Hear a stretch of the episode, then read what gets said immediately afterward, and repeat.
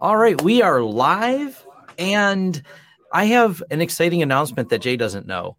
Oliver, uh, oh, I, am saying Oliver, but I think it might be pronounced slightly different because he's from France. Uh, he is the head of the XCP project, and he happens to be in the live stream, not not as a guest on here, but he happens to be uh, in the chat, which I thought was pretty awesome. So, wow, that's really cool. Yeah, so I thought that was cool. Uh, so many shout out to the team and Oliver heads that team that puts on the whole XC, XCP-ng. The company is uh, Vates. So yes, they're they're awesome. And you know the, that's what we're diving into today was XCP-ng. It was just unexpected to see uh, him in the chat. So but that's great. This is uh, one of the times and reach out to me offline uh, and uh, Oliver, and we'll get together and do an interview because you know I'm obviously a huge fan of the project, and uh, which is one of the reasons we picked it as today's show topic. So. Yep and I'm a fan too, actually. So this would be great. Yeah, Jay's been diving into it as well. Even though we know Jay's using Proxmox, uh, he's been really looking at the whole XCP-ng platform as uh, a lot of other people have. So, um, but before we do any of that and get to that exciting news and all the details for XCP-ng, uh, we do have to thank a sponsor of the channel, and that is Linode. This is literally, if you download this podcast, it is brought to you by Linode. They are uh, very uh, great donor of the show here and uh, sponsor. And uh, how long you been using Linode, Jay? For about how long? I lost count. How long ago was that Penguicon? Oh like man, I feel like it might have been 2014 or 2015. I think it's longer ago yeah. than we thought. So maybe it was longer than I, I thought it was. Um, yeah, ever since they gave out the card, um, they were giving a card out to everyone for free credit to start out. I've I've loved it ever since, and I'm using it for the YouTube channel, Learn Linux TV. So we I have it over there. Everything when it comes to the web presence for the channel is on Linode. This podcast is on Linode. They have some great services, Kubernetes. Um, they have a whole marketplace with one-click apps, and it's a great service. I love it. Yeah. So if you are interested in getting signed up with Linode, we have an offer code down below. And many of the projects we've talked about on this Home Lab show, you can try and test out in Linode. All right now let's talk about when you want to run your own hypervisor in your own lab. This is, matter of fact, in my forums, this was a, a long ongoing thread of which hypervisor do I choose? There's so many options. Now, I do lean toward people towards like if you have a specific goal in a career path, that means you have to learn a specific proprietary hypervisor and you don't get a choice in the matter, then maybe you you know you don't choose XCP-ng. But for the most part, when you have the choice, going with one of the open source ones is huge, and XCP-ng is actually very used in the enterprise market. This is the myth of open source of it's only for hobbyists like us on the Home Lab show, but there's so much more to it. Now, yep. XCP-ng is actually based on the Xen server. That's what's at the core of this. And it has a history that is, well, I, I don't know if it was the first, but it was certainly among the earliest hypervisors in the open source world, which is the Xen server core. And XCP-ng is basically a distribution around that core. So it's it's like getting a tool, which is Xen Server as the core piece of it. XCP-ng is building all the pieces you need to actually make a fully working, manageable distribution around it, so you can have a nice turnkey open source hypervisor and appliance. Now, a little bit of history, and for those of you, if you followed my channel for a while, I actually learned about it um, because I was using Citrix at the time. And Citrix was originally um, okay, and Oliver just confirmed something for us. Uh, Xen Hypervisor is indeed the first open source hypervisor from 2003, and uh, Xen Server itself came from 2007. So it's actually the Xen hypervisor specifically. So I, I like that we have Oliver here. He is an absolute um, wealth of knowledge on this that he'll drop in the comments. We'll read as they come in. But yeah, we get live fact checking. Live fact checking. Yeah. Well, in, and also enhanced facts. So it is uh, interesting. And I, the history of it's kind of cool. Now, Citrix originally was uh, the the group of people, I guess you could say the business that was the steward of that and building a distribution. Unfortunately, they did a less than great job, created some controversies um, that don't really aren't relevant to go into the show. You can easily Google and find all this stuff. Uh, basically, they didn't do a great job of it. Now, over there at the team at Vates slash XCP-ng team altogether, they made a product called, and we'll be talking about this product as well, Xen Orchestra that helps orchestrate and manage with a really slick web UI for the entire Xen system. So what happens is you know, I, I, they seen an option basically going, well, if Citrix is not doing a good job of it, and we make these tools that work really well that people like that manages Xen server, why don't we just make a underlying system that works perfectly fine with it fully open source. So essentially they started off a Kickstarter and that's how we got to XCP-ng. There's probably a million details I left out in between, but in, in the brevity of time, that's where we're at now. Now, this is also an important aspect of it is that there's two separate pieces here. You have XCP-ng, the distribution you load, and Xen Orchestra, which is the tool that orchestrates and manages all of this. Now, those being two separate things sometimes create some confusion when you're first getting started. And I think if you were looking at some different hypervisors, there is a little bit of a larger amount of knowledge that you have. Um, one of the things is when you're doing it like this, you you don't have this holistic. I just load one thing and get it all working. Now, future a little foreshadowing here they are working on some upcoming features to make basically xen orchestra lite as an option that will install with it. That's not where we're at today. That's a product coming so it this will change a little bit at some point in the future when that gets released and i will be excitedly doing videos on it. But for right now they're essentially two separate components. Xen orchestra is one thing and then the xen server. Now ideally you take Xen Orchestra and run it as a virtual machine within Xen, the Xen server, the XCP-ng system. Now, one of the things about doing it like that is that's where that people go, well, now I have an extra VM that just runs the management tool for it. Um, it may be what seems like a lot of overhead, but what it offers you is a great deal of expandability. Once you understand that there are two separate things, and by the way, even uh, I, th- I, I think it might have been UJ who was messing with this. It's not absolutely required that the Xen Orchestra software run inside of XCP-ng because it just has to talk yeah. to it, but it doesn't have to operate as a VM. You could even spin it up as a separate VM elsewhere, wherever you want to have that VM live.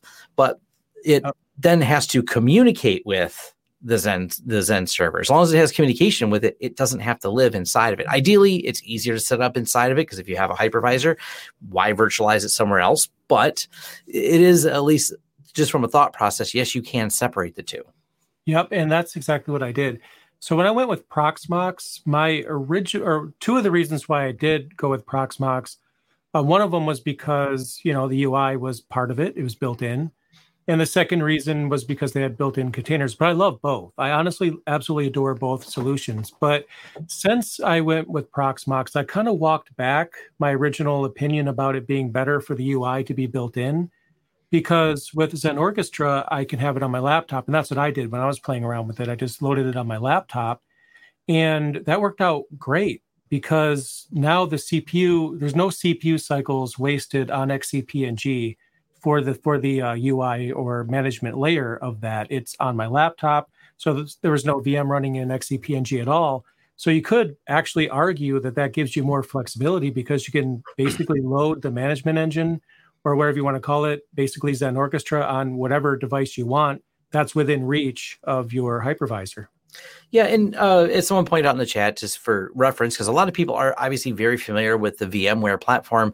Um, vCenter is in a way very similar to uh, Xen Orchestra. Not a direct comparison. I would say probably Xen Orchestra has more features, and we'll get into that later. But the other thing that's important from a fundamental standpoint of the way the XCP-ng system works is you do not have to have Xen Orchestra running to keep the hypervisor running. They are two separate layers. That's how it can run as a VM. And when you have it set up like this, it gives you a lot of flexibilities because the fundamental at the base of it is all a series of API calls. That means that Xen Orchestra simply makes API calls to the Xen server. The reason that matters is as you scale up and you want to really build, you know, really massive systems, being able to take a single instance of Xen Orchestra or being able to go to the command line and issue API calls to make things happen. You can make VMs move from here to there. You can change settings. You can do all that. It lends itself to very easy scripting. And whether you did it inside of Xen Orchestra or you have some type of cron job that performs a task for you that you've done separately, because you're making API calls and then Xen Orchestra is reading from those API calls or writing to them, depending on what instance you're doing, the s- truth always lies in the setup of Xen server and everything else is reading from it. And, and when you get into these large scale systems, this is what Xen was really designed for. And this is what makes XCP-ng really popular. I highly recommend spending a few minutes over at the XCP-ng blog and look at some of the partnership announcements. This is used at scale in data centers. Some of the consulting work we've done with it also shows it works at scale. Um, we've seen some pretty big installs. I mean, our install is pretty small compared to a lot of the stuff we've consulted on. And I just want to bring that up because you know, is it ready for the prime time? Because it feels like a new project, according to if you looked at when XCP-ng was released. But as Oliver pointed out, we have some of the earliest inventions here in the hypervisor world, which the open source one being the Xen hypervisor. It's been around a long time. It's natively built and everything. It's a very tried and true system, very well supported right in the Linux kernel.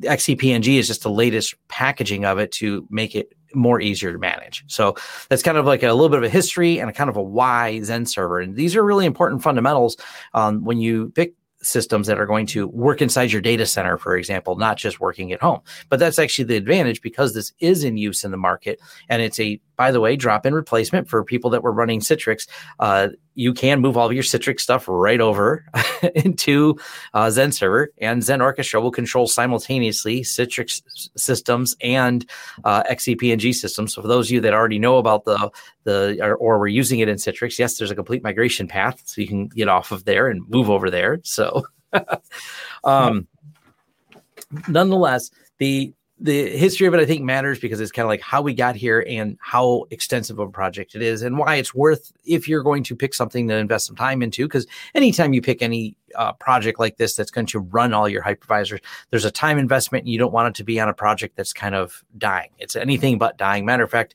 I really think they breathed a lot of new life into it. All right. Yep. And I, I, would I, go, I covered that well, Jay.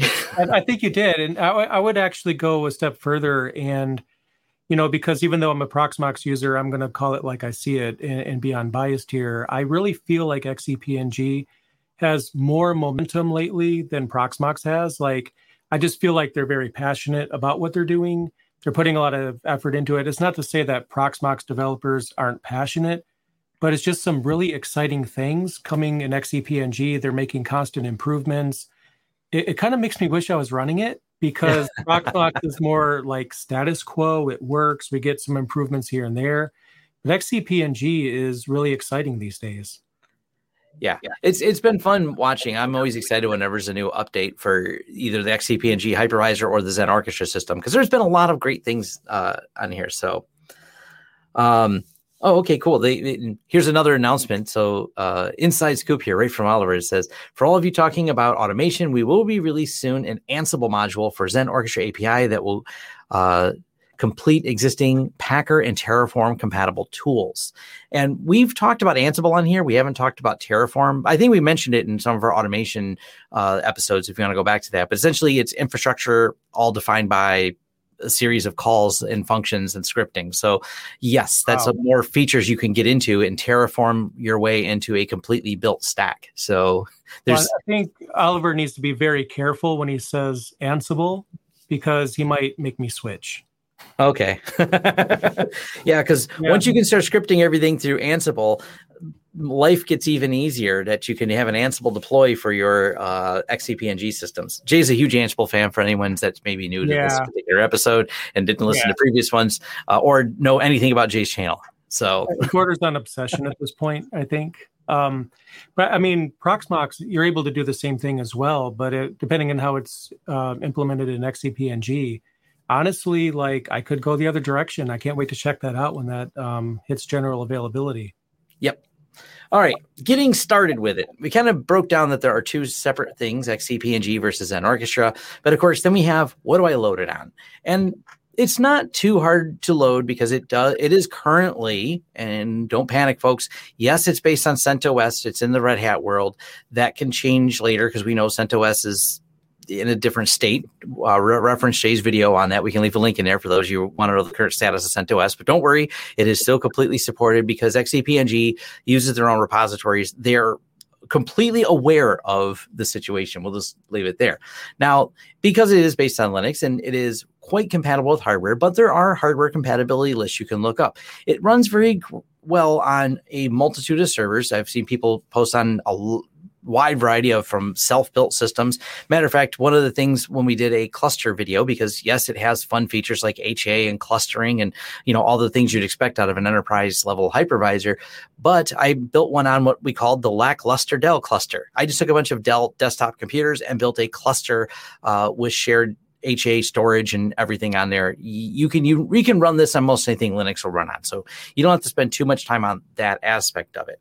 And when you have, let's say, a single drive, because you're building this in your home lab, so you don't have a lot, it will partition the drive in a way so you can use both some for the what they refer to as DOM zero, which is the XCP-ng install itself, and then some for storage. Ideally, you're going to want either a system with a series of drives, which RAID is supported, as in you can use ZFS, you can use RAID, you can set it up how you want. It's Linux. Now, it's not going to give you a UI for setting up like ZFS, but ZFS is enabled and you can't, well, there's a switch to turn it on, I should say, and you can create a, uh, a ZFS pool and use that for storage. This is only a um, important aspect. You got to kind of have to decide how you're going to do storage, but you can manage it that way. An alternative option, and one of the ones that we're using, like in our Dell servers here, is if you get a server, an enterprise uh, server such as a Dell server that has its own RAID, you can use that as well. It's very well supported on that type of server. So if you're buying something uh, used enterprise off of eBay, so you're getting some for a budget or new if you have the budget for that. Uh, it's very broadly compatible with that. It's broadly compatible with the network interface uh, cards. I've seen everything from Chelsio to Intel. Intel seem to be the most favored ones in there. Uh, that's what we're running right now is Intel. I've had some nuanced problems I've covered before in videos when you use some of the other ones. It works, but sometimes there's a little quirkiness with non Intel uh, 10 gig cards. But nonetheless, good support on all that.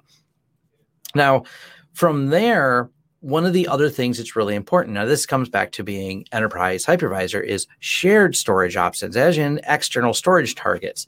You can load it on a series of machines. And for example when i did the video with lackluster dell cluster on clustering he took three dell desktop computers but none of them had much storage in there so they all have minimal amounts of storage. And you don't need a lot of storage on each one of your uh, xcp-ng systems but you can have a shared storage such as iSCSI or NFS being the more popular ones. They support a few others as well. Uh, they have experimental support for Ceph and a few other different storage uh, storage options. But generally speaking, most people are going to go with either NFS or iSCSI. NFS is probably my preference because I, I, just I don't know it's just easier to manage from a, a multitude of reasons, like when you're using snapshots. Uh, but I've used both the TrueNAS systems and the Synology systems as a storage target. Those are two popular options and it works really well. This gives you the flexibility to have an external storage that allows you to say, all right, and let's say in the case you have more than one system, you set up one system to be the master and each subsequent secondaries systems after that.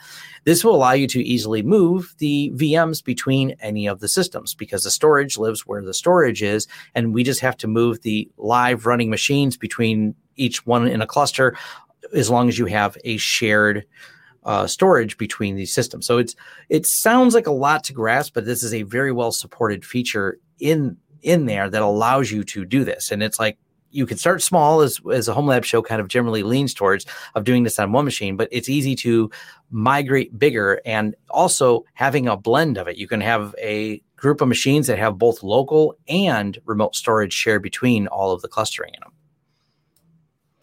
And I think that goes along with our mentality use what you have. I mean, we all would, I'm sure, love to spend some money and buy some great servers, but who has the money to buy a bunch of servers like I'm, I'm sure we want to? And um, I think it just passed by in the chat room, but, but there was someone that had, um, you know, a NUC, a, a, laptop, an R720, in a cluster. Um, so whatever you have, as long as it supports virtualization extensions, which some CPUs don't, so you know that's going to rule out some things, but generally speaking, like Tom said, I mean, you should be able to run it on just about anything. Yeah. Now, once you have the system loaded, it's kind of barren, so to speak, back to that management layer not being on the server. But I can tell you they've done a great job of auto deploying a virtual machine of Xen Orchestra. There's a couple different ways to get Xen Orchestra. You can get it fully supported and buy support options from the team over at Vates. Uh, this is you know a great option. They do have enterprise support but if you want to compile everything yourself you can. Or there's even a third option. They offer a basic version of xen orchestra. It's got not the full feature set but a basic one for free already compiled no knowledge necessary and they have a what they refer to as a quick deploy system. What this allows you to do is quickly get started. So you can load xcp-ng you go to the uh, IP address, which is literally HTTP there. There's nothing really to do. And it brings up a web page with a quick deploy option. The quick deploy option allows you to quickly get Xen Orchestra deployed. And you need to deploy it somewhere. Ideally, like I said, I, my preference is to run it on XCP-ng, but as Jay pointed out earlier, you can run it separately. But once you have it deployed, that gives you that management interface that you're looking for to actually start deploying and setting up systems and migrating them. Now, you only need one Xen orchestra to however many, I don't know what the upper limit is, but it's probably quite huge. Uh, you can have a few hundred Xen servers when one instance of Xen orchestra to manage them. So in the example I gave, where you have several systems that you may want to cluster together, you don't need Xen Orchestra running as a VM on each of them. It only runs on a single one of those systems. Running only on a single system but then easily allowing it to control many systems. Now, they even go a step further where you can do things like us as IT tech company that manages things. We can take our Xen Orchestra located here in my office, connected via VPN to a client's office, and actually manage their servers from our instance here over a VPN.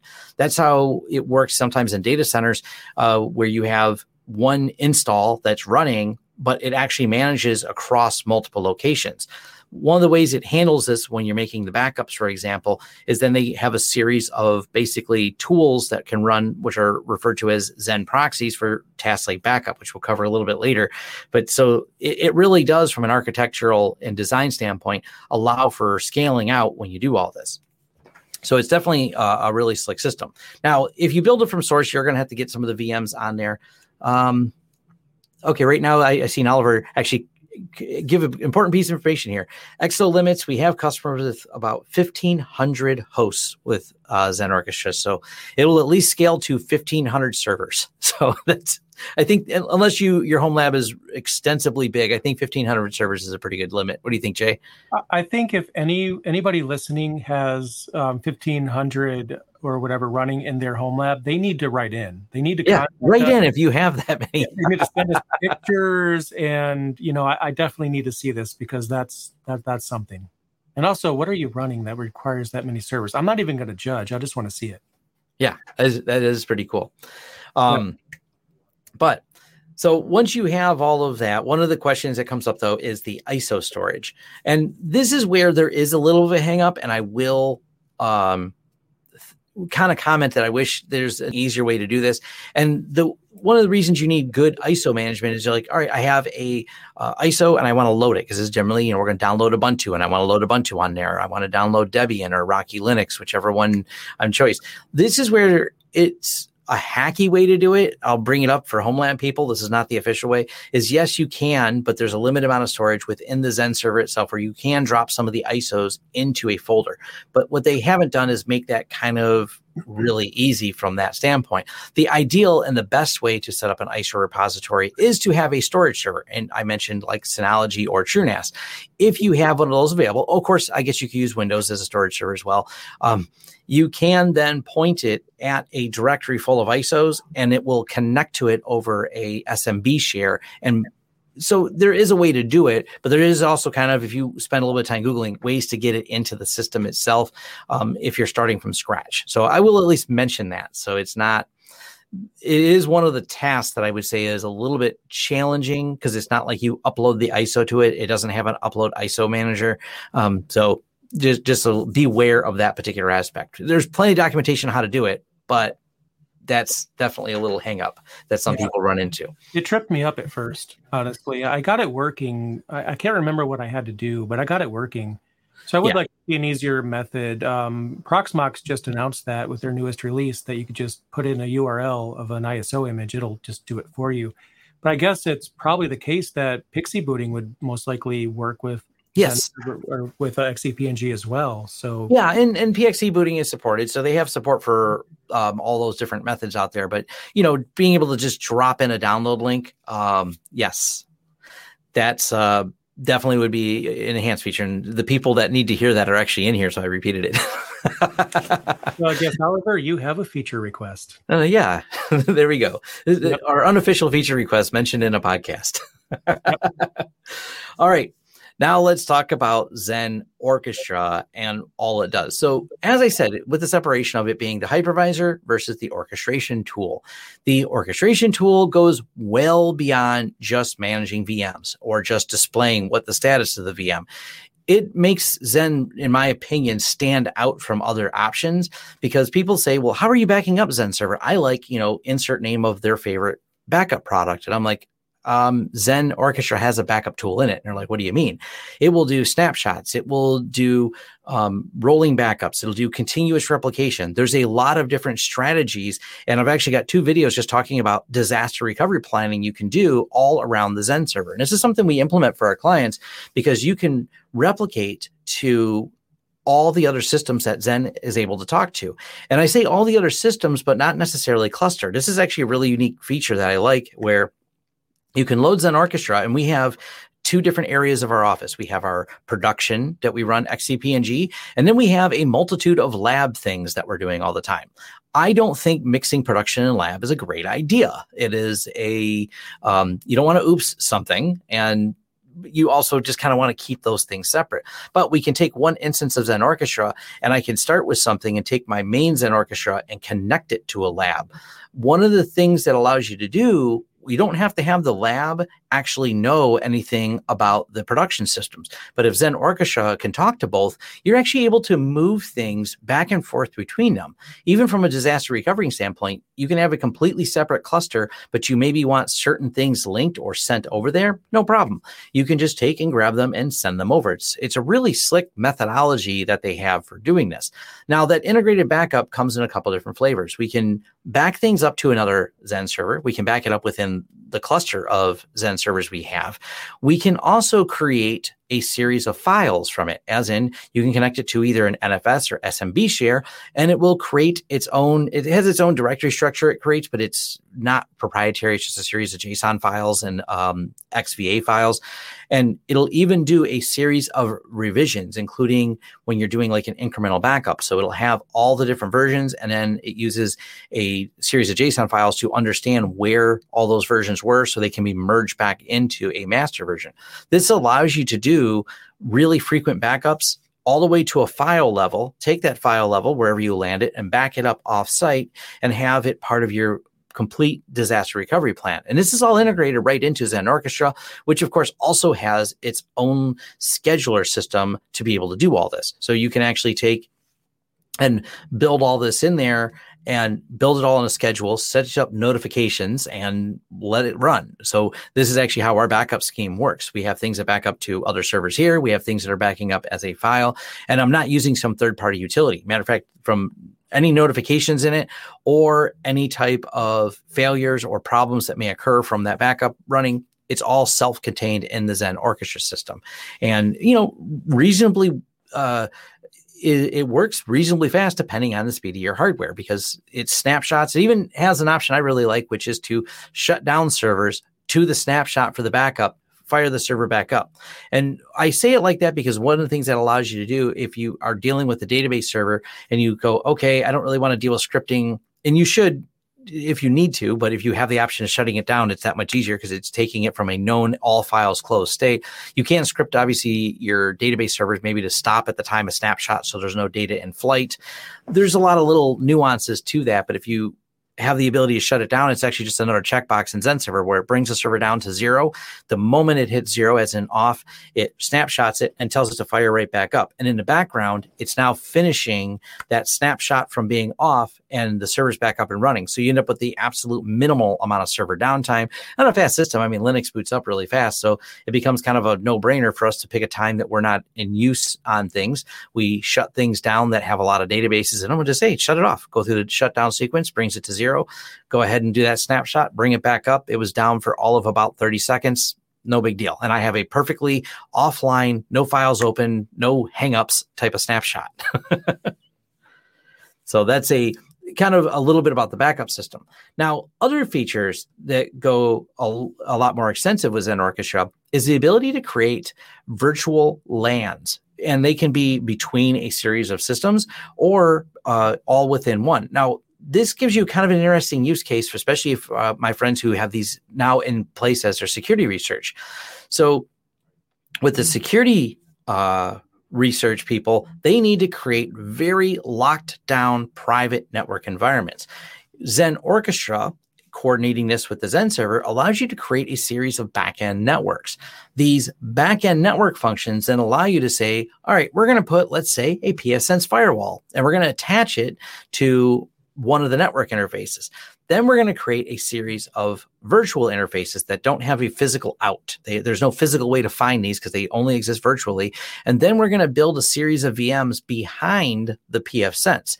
This is a great way to create like such things like malware research labs. There's no actual connection because the connection is virtual and behind a pfSense that's also virtual. You can very tightly control any of the ingress or egress of data that comes out there for monitoring purposes. And you can then have the uh, different machines you create all talking to each other at speed.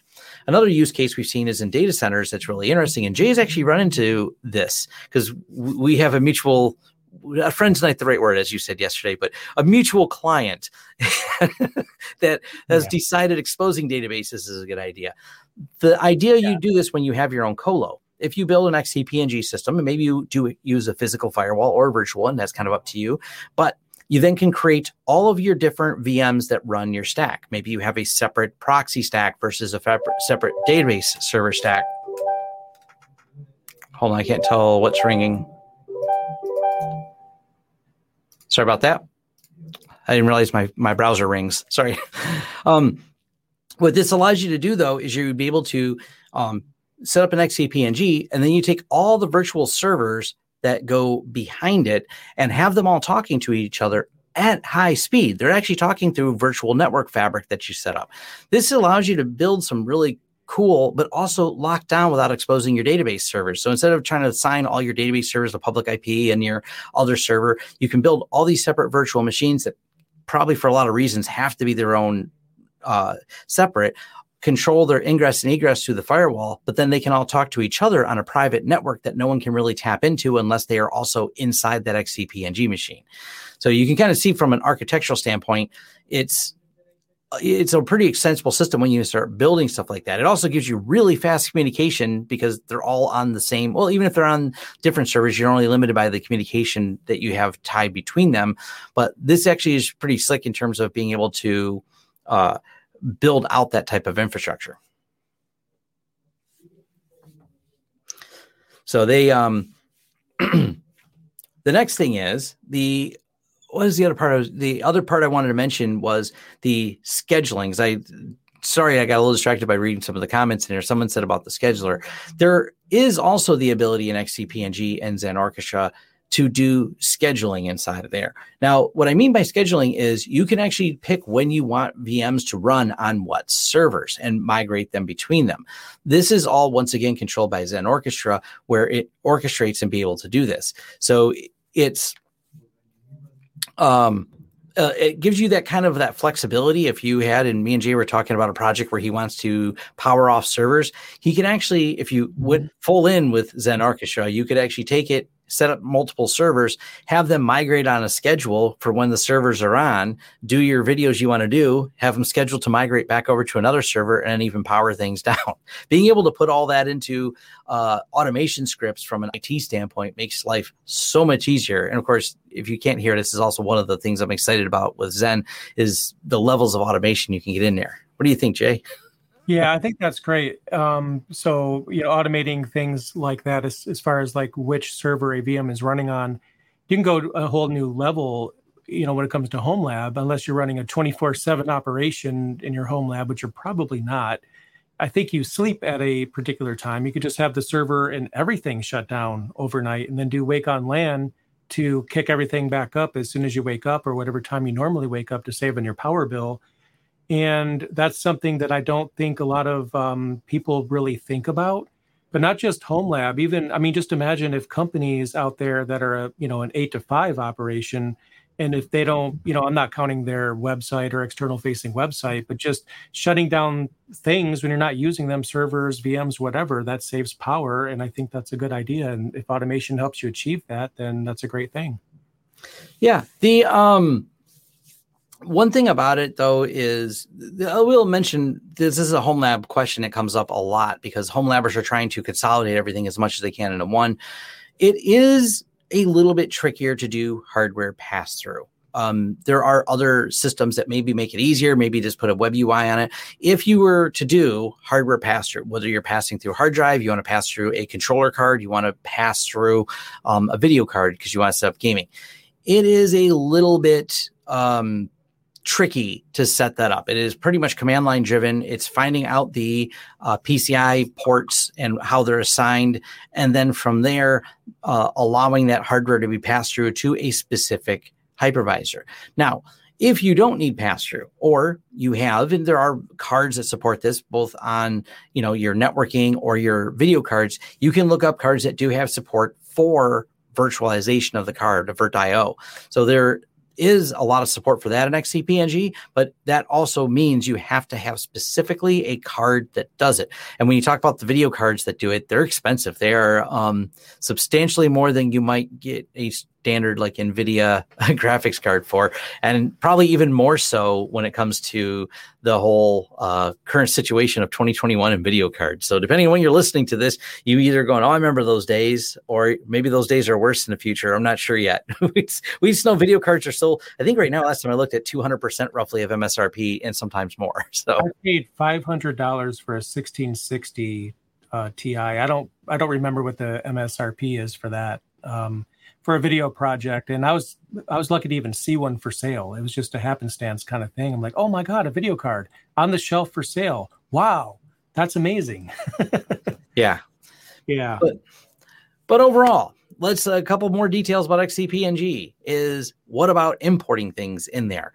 I've done a separate video on this topic because obviously I may have got some people excited in this video uh, or podcast about XCP-ng, but the pain of switching is always there.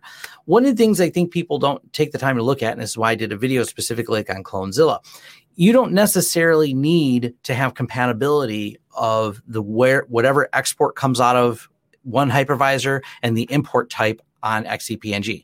One of the things I've always preached when it comes to importing, use cloning tools. This works great for Windows, whatever your favorite cloning tool is for Windows. For Linux, I always prefer Clonezilla. I've been a huge fan of it. And I've imported quite a few different machines right over in there. You just fire up Clonezilla as a boot disk on your outgoing hypervisor and you fire up Clonezilla on XCP-ng and literally just say, go there, clone there. There we go. And it, it makes a huge difference. It's not that hard to do, and uh, it it definitely it can remove some of that pain of getting things switched over. So um, that's probably the last piece I have for that. I, I get what do, what are some of the questions you might have on XCP-ngs? I think I've covered pretty um, much the gamut. Other than um, I have a lot of videos that break down the actual visual tutorials that can't really be covered in this podcast. So I used um, Clonezilla for both Linux and Windows machines quite heavily. Um, I don't know how many people know this, but I started kind of like a, with a Windows help desk kind of environment in my early days. So you were careful to mention Linux when it comes to Clonezilla. Was there any were there any problems you ran into when it comes to Clonezilla and Windows? Um, sometimes Windows seems less happy with it. Um, I don't. I, I, remember trying it, and I don't remember exactly what those were. A lot of times, because we have when we, when we move clients, uh, Windows actually has a tool that does P2V, and I think I have a separate video on that. If you use the Windows P2V tool, it seemed to work better than the uh, other tools. The other one too is because we back up uh, using some of the backup tools that we traditionally have when we've brought Windows in. Uh, once again, we're doing a P2V. We had some clients that we had to virtualize their old system because of legacy reasons, and we just used the backup tools we had and just restored it on Xen Server, which actually worked really, really well.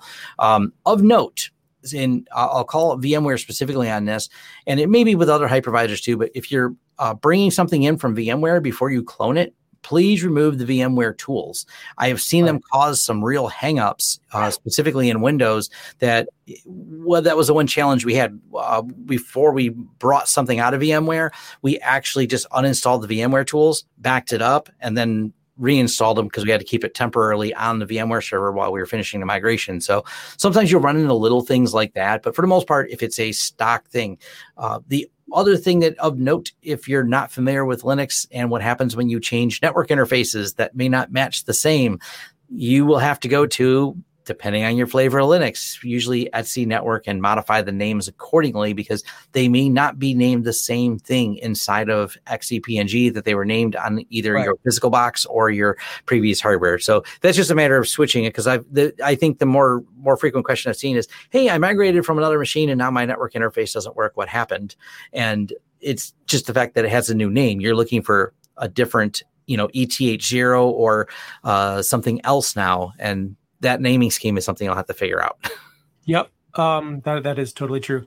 Uh, go, going back to the Windows thing, I used I've only used Clonezilla to move Windows machines, and I also ran into some problems, but they're not hard to get around. So, in case anybody needs to know, I'm not going to go over like a high detail, you know, list of things you got to do, but basically to summarize it, what's worked for me is I would take a Clonezilla backup before I change anything. So that way, if I, you know, screw it all up, I can go back. And then after the first Clonezilla image, then I go into the Windows install and I sysprep it. That should remove any um, machine specific things. I also go into the list of programs, remove everything on there that is specific to the hypervisor. You already mentioned the, um, you know, the tools. So if you have the tools installed for whatever your previous hypervisor was or is, remove those as well. Anything driver specific, just remove that. Sysprep it, shut it down, image it, and restore the image on the target. And um, there's really shouldn't be any reason why it won't work. The only other issue I ran into, I can't remember what Windows calls it. It's almost like a UUID of some kind. You have to, I think you have to reset that because something in the domain controller thought that every you know Windows server was the same, even though it's not. Um, I don't know if that's been fixed. That was probably four or five years ago, but whatever that is, I'm sure Windows admins will know. Make sure to delete that too, or change it, or you know, zero it out. Whatever you have to do. There really shouldn't be any reason um, uh, that Clonezilla shouldn't work as long as you at least sysprep it. If you don't sysprep it, you are probably asking for a blue screen of death. Yeah, experience. So just just uh, you know, high level or low level, whatever summary of the steps that are required there for anyone that wants to move to XCP-ng Clonezilla is probably the best way to do it. And I've also, as an aside, used Clonezilla for file recovery because if you go to advanced mode, let's just say you can't read from your hard drive, you there's actually a checkbox you could check to where if it encounters a bad sector, it'll keep going. And depending on where that bad sector is and what data was there, it, it might actually trigger a check disk in Windows when it starts up the next time which could, if luck is on your side, actually fix everything and allow you to restore and repair an entire Windows install in the process. So there's a lot you could do with Clonezilla that I think you know may not be immediately obvious. Yeah. Um, and uh, when it comes to support, because I see some questions flying through in the chat and things like that, uh, and this is an important thing. The, the, forums are very, very active. I try to be somewhat active uh, in the XCP-ng forums, but I will tell you, members of the XCP-ng team, they have they've even got some good write-ups on what started as a they solved some type of BSD problem, and I, they did a nice write-up on there. Uh, but the engagement you get with both the community of people using Xen and the developers themselves in the forums is great. It's uh, one of the things that I you got to look at when you're looking at the overall scope of any open source project is, you know, can I get some support or is there good documentation?